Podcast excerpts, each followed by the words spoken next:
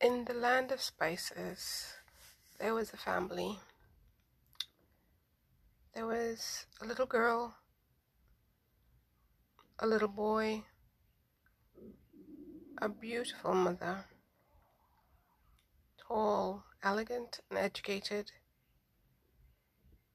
and a humble father who had beautiful hands. Not only were his hands beautiful, but he could make beautiful things with his hands. These were the hands that were given to him by his father, his grandfather, his great grandfather, passed down through generations of artisans that made beautiful things with their hands. This humble father loved his craft. He made murtis and images of gods and goddesses with his hands out of mud and clay, out of wood and metal, painting them and embellishing them in all the colors, decorating them with gold and jewels. It was his history. It was his family's history. It was his skill, it was his art, it was his passion, it was his love.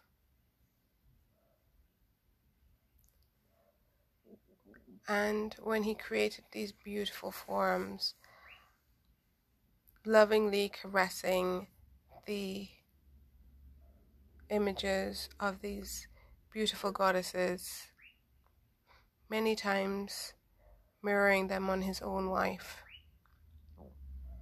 He marveled at the luck, the benevolence to create something so beautiful. This, of course, was all done in secret because to practice his craft was against the law. His faith, his religion, the culture of his people was being sanitized, erased, and replaced by these hard, cold, empty statues of men that did not look like him. And so these murtis, these images that he created, was done in secret.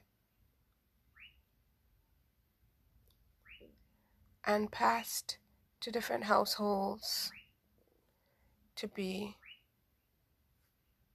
personally, privately, secretly adorned and adored. Most of the temples were stripped of his forefathers' work. And so his neighbors and his friends could only privately have their miniature versions in their inner sanctums. But he didn't lament too much. He still created with his beautiful hands. He made pots and bowls and vases. He made pretty little sculptures and vessels for the ladies that lived up at the station office to put their little things in the baubles, the flowers. He made cooking vessels for people. One of his neighbors sold it on the street in a little cart. And so Whereas his forefathers had their passion craft as artisans. They were supported by the community and wanted for nothing because they were left to create. And so all of their other needs were met by the community because, as artists of the gods, they should not labor. This was the thinking of the people at the time. But these were different times. These kinds of divine artists were not treasured as they had in the past. And so labor became something that he, the first of his line, to have to do.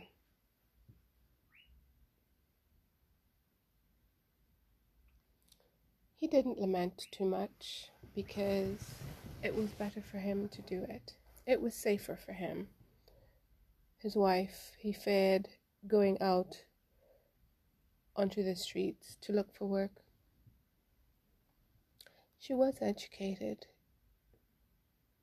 She went to the mission schools and learned how to read and how to write. She spoke the invaders' language quite well.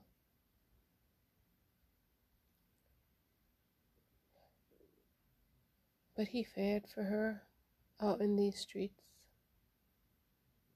He'd heard and seen stories of women seeking work and the prices that they had to pay in order to get their jobs, keep their jobs. And he thought, why have a comfortable body when you can't have a comfortable mind? And so the sacrifice was easy for him. Less income for peace. When his son became old enough.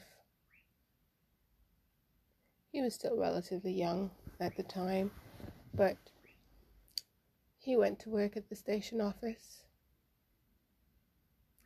His job for eight hours a day was to pull on a camel's rope That was it.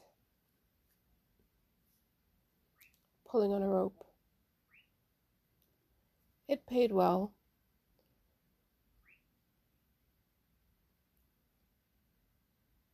These types of jobs were relatively safe for young children. They were invisible. And he was young and robust being a punkawala, which is what he was called,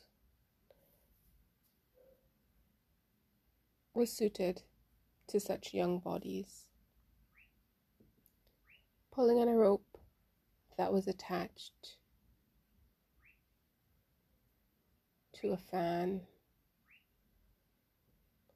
on a porch in a room where the men that didn't look like him sat, drinking their tea, playing their board games, and discussing things that I guess those types of men felt were important to life. And it was that young boy's fate to take that job. and to overhear a conversation about an opportunity for a new start in a new place, in a new world, a place where someone like him, like his father, like his family, artisans that had no place anymore in the world, could learn to work the land, can become farmers that would be taught to work the land.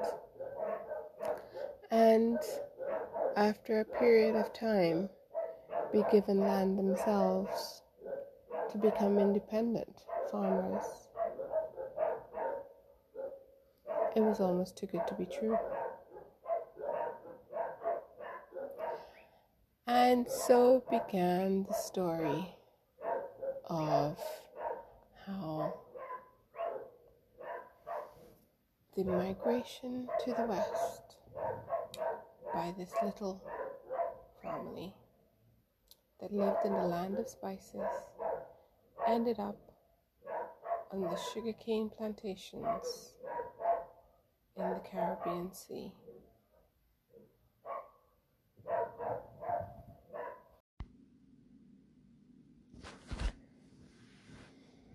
And so this family embarked on this long journey to the other side of the world. They traveled by cart, by train, by pirogue,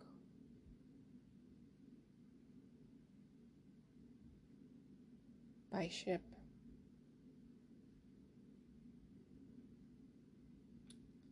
They docked in lands that were all dust.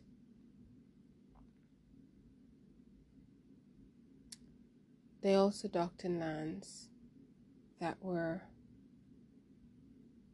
so cold. They traveled for months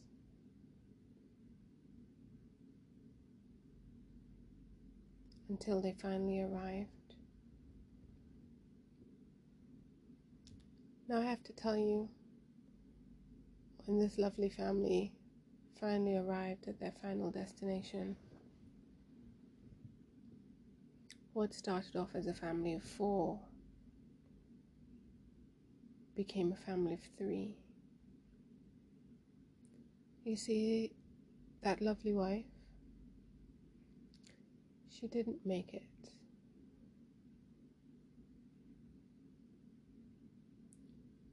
She never saw the final destination.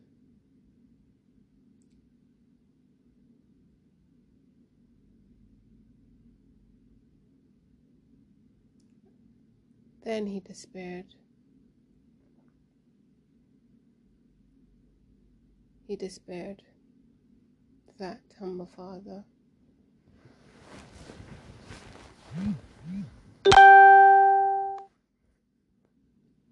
He lost his living goddess.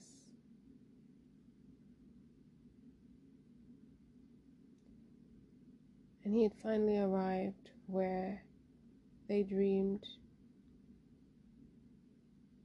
would be a new start for them and their family.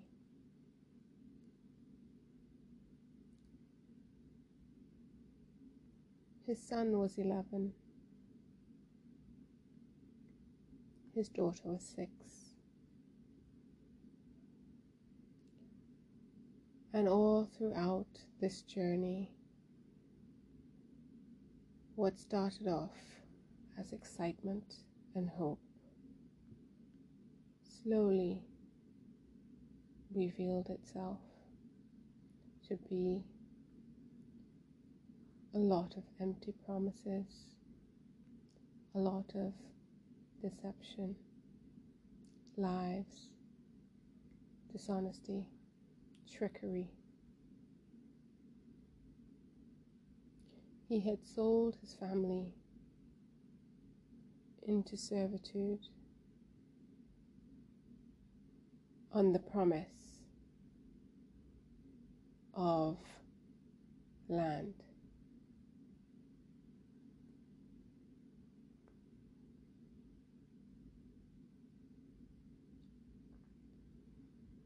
And he lost his wife in the process. So he despaired.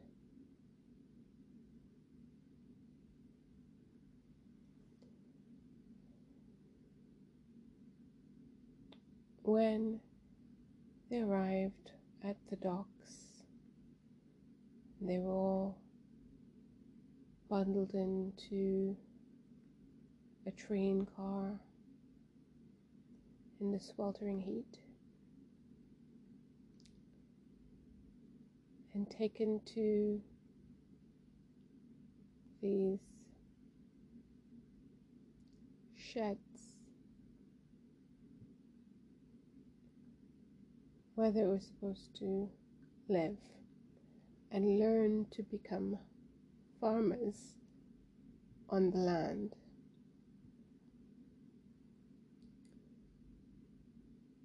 He despaired. What was he to do with a little girl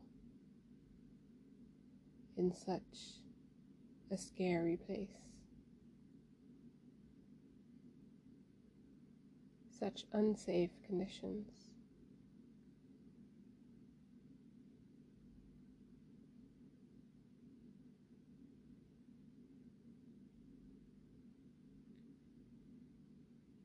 There was no place for a little girl to be living among all these men.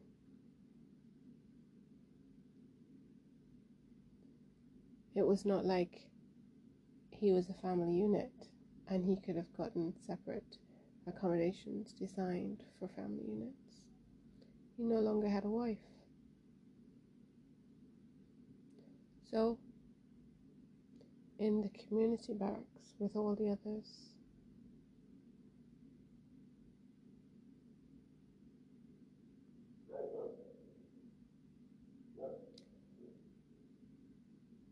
Thankfully, one of the nuns that were the attending nurses that did the health assessments when he arrived on the plantations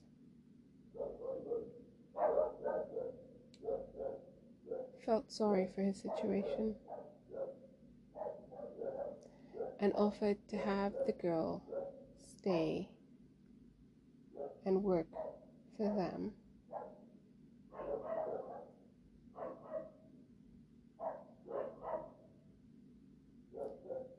And he agreed.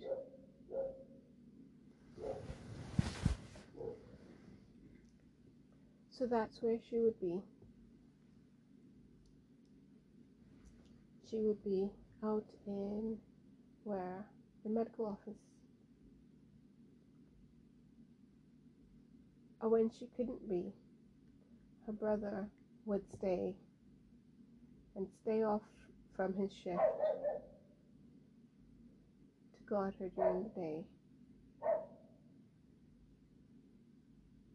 Of course, the father had to do his work and his son's because an 11 year old boy was a man and had to do man's work. He had to dig the ditches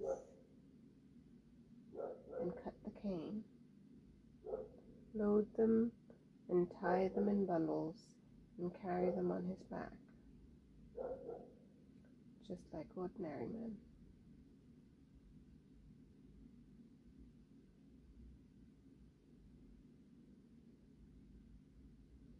This is not what we were expecting. This was not the training that they thought they would be getting. Learning to be farmers.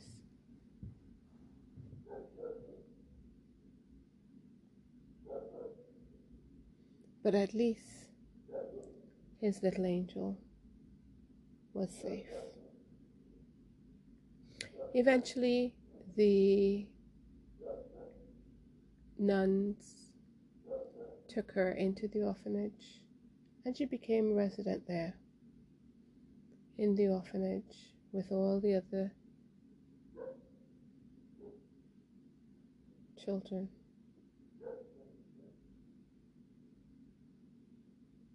I hesitate to say the word abandoned because it didn't seem that they were unwanted children. It just seemed like a safe place for a lot of them. And he was happy to have her there because, like her mother, she would go to the mission school and she would learn to read and she would learn to write and she would be educated and become a proper lady. It would change her stars.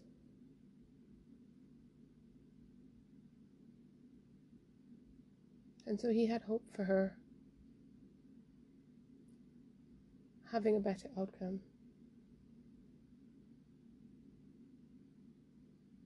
Than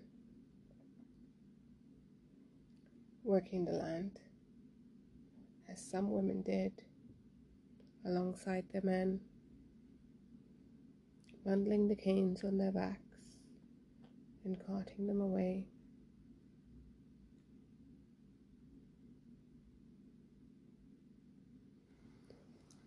And so the little girl never felt abandoned by her father and by her brother who on every day off would trek the miles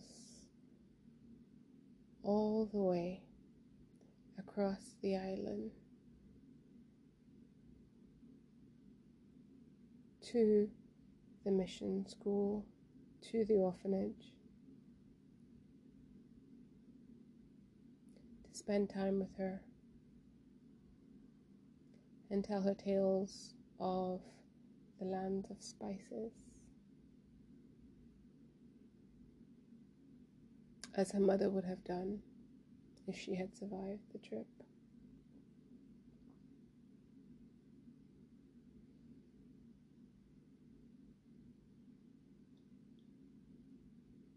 And to also remind her of her true name. You see, One of the disadvantages of having her safe was to remove her alienness, to have her blend in with the others.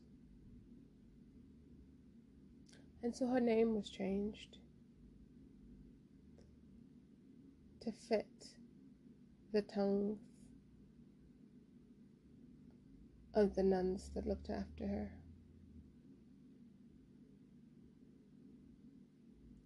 And of course, she went into those cold, hard places with those cold, hard statues of men that did not look like them.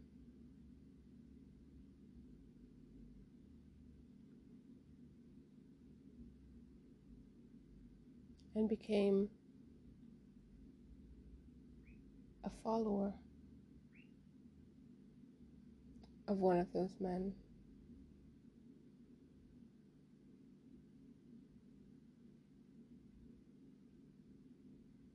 Strange thing that all you needed to do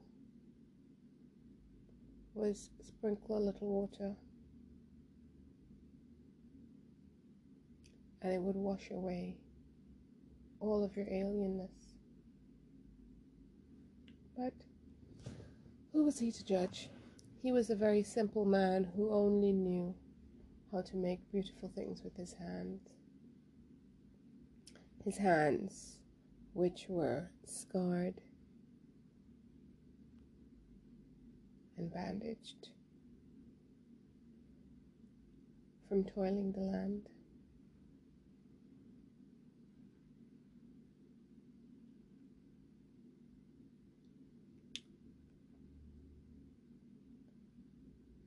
Eventually,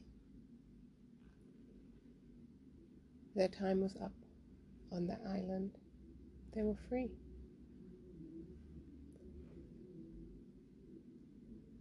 And as the agreement that he signed, he was offered land in exchange for his toil.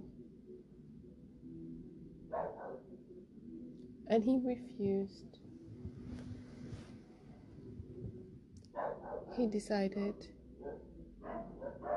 to go back to the land of spices and take up his forefathers' craft once again, in secret, in silence, and to use his hands to make beautiful things once again.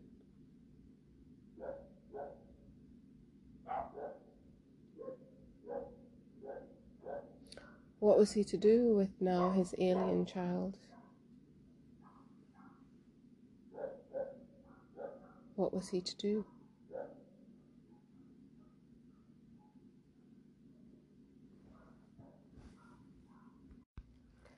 And so these two men that loved her decided that it would be best that she stayed behind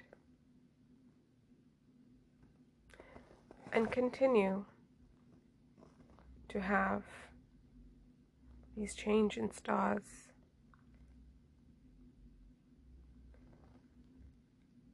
And so,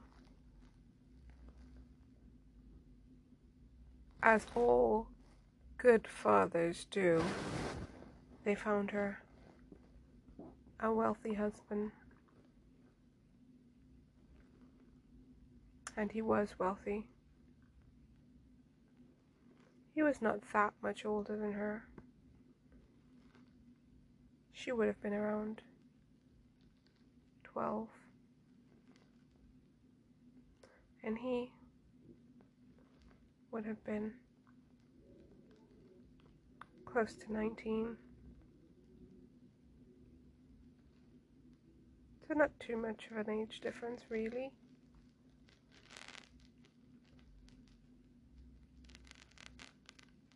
His family was well situated.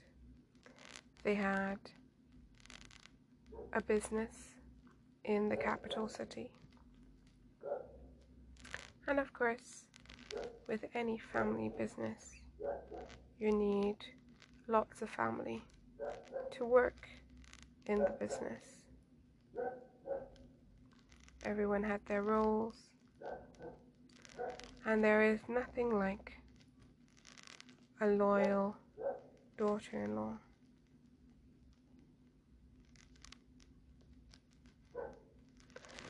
And so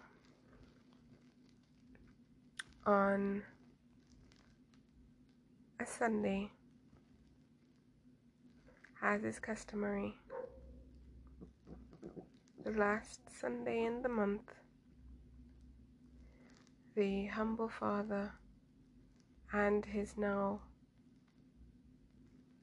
very grown up son took the hours long trek across the island to visit the now alien little girl.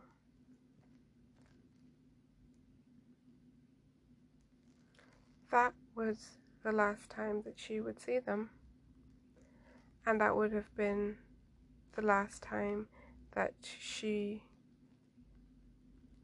would be there in that orphanage as a little girl.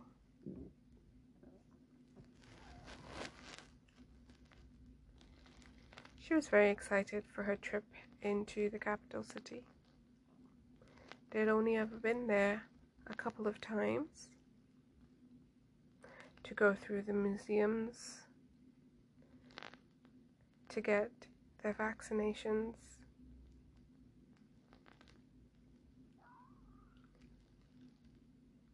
And so she was not expecting that she would be arriving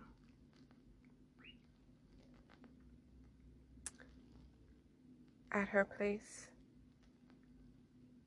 her new home,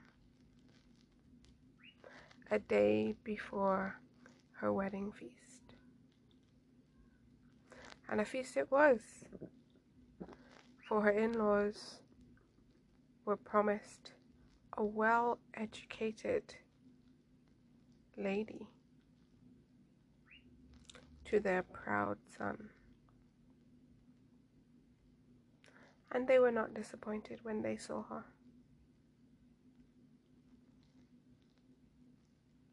She, of course, was very surprised. She knew nothing of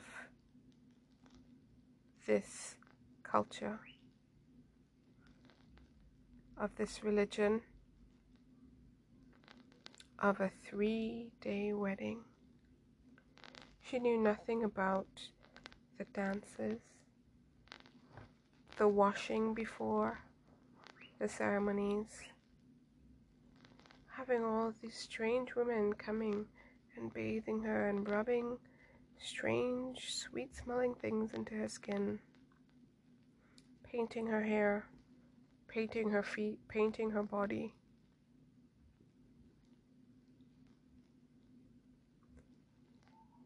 She said,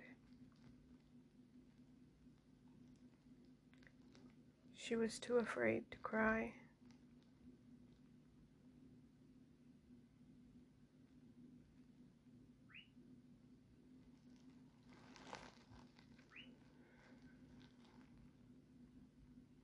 And so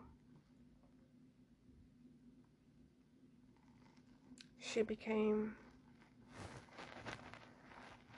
a wife, a cook, a cleaner, a server in this business that was her family's, her new family's business.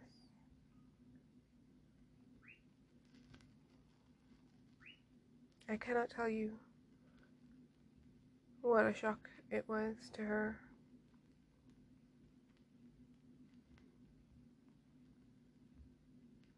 To be suddenly confronted with everything that you have avoided all of your life, your culture, your history, your language, everything that was taken from you. And in many ways, you denied, you pushed away.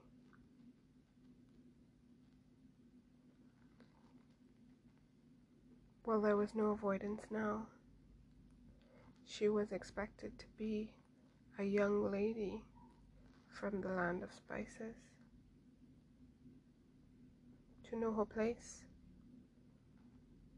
to know her craft as a lady from the land of spices.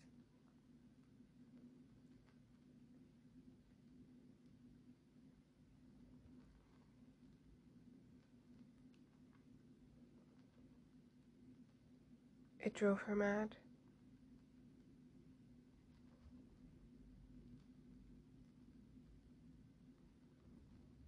Who was she? Was she the strange name that these people who claimed to be her new family? Or was it the name that she had heard every day for the last five, six years.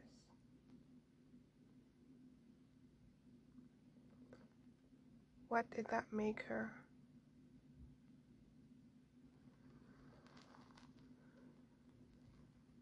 Well, I can tell you. When you are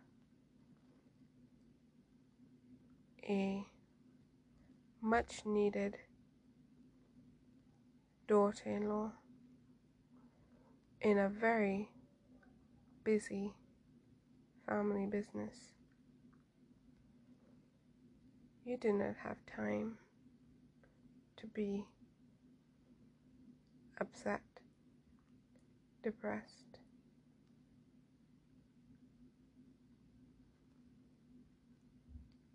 You do have time to lose your mind.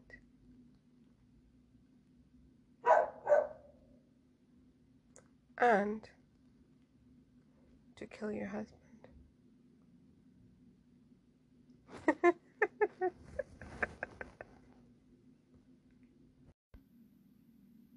That little girl's story does not end there. She goes on to have much more adventures, which I will continue in another episode.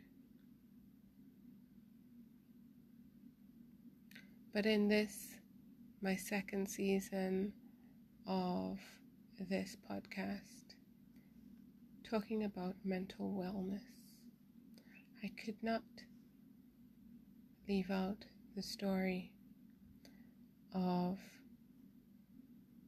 my beginnings, my family's beginnings.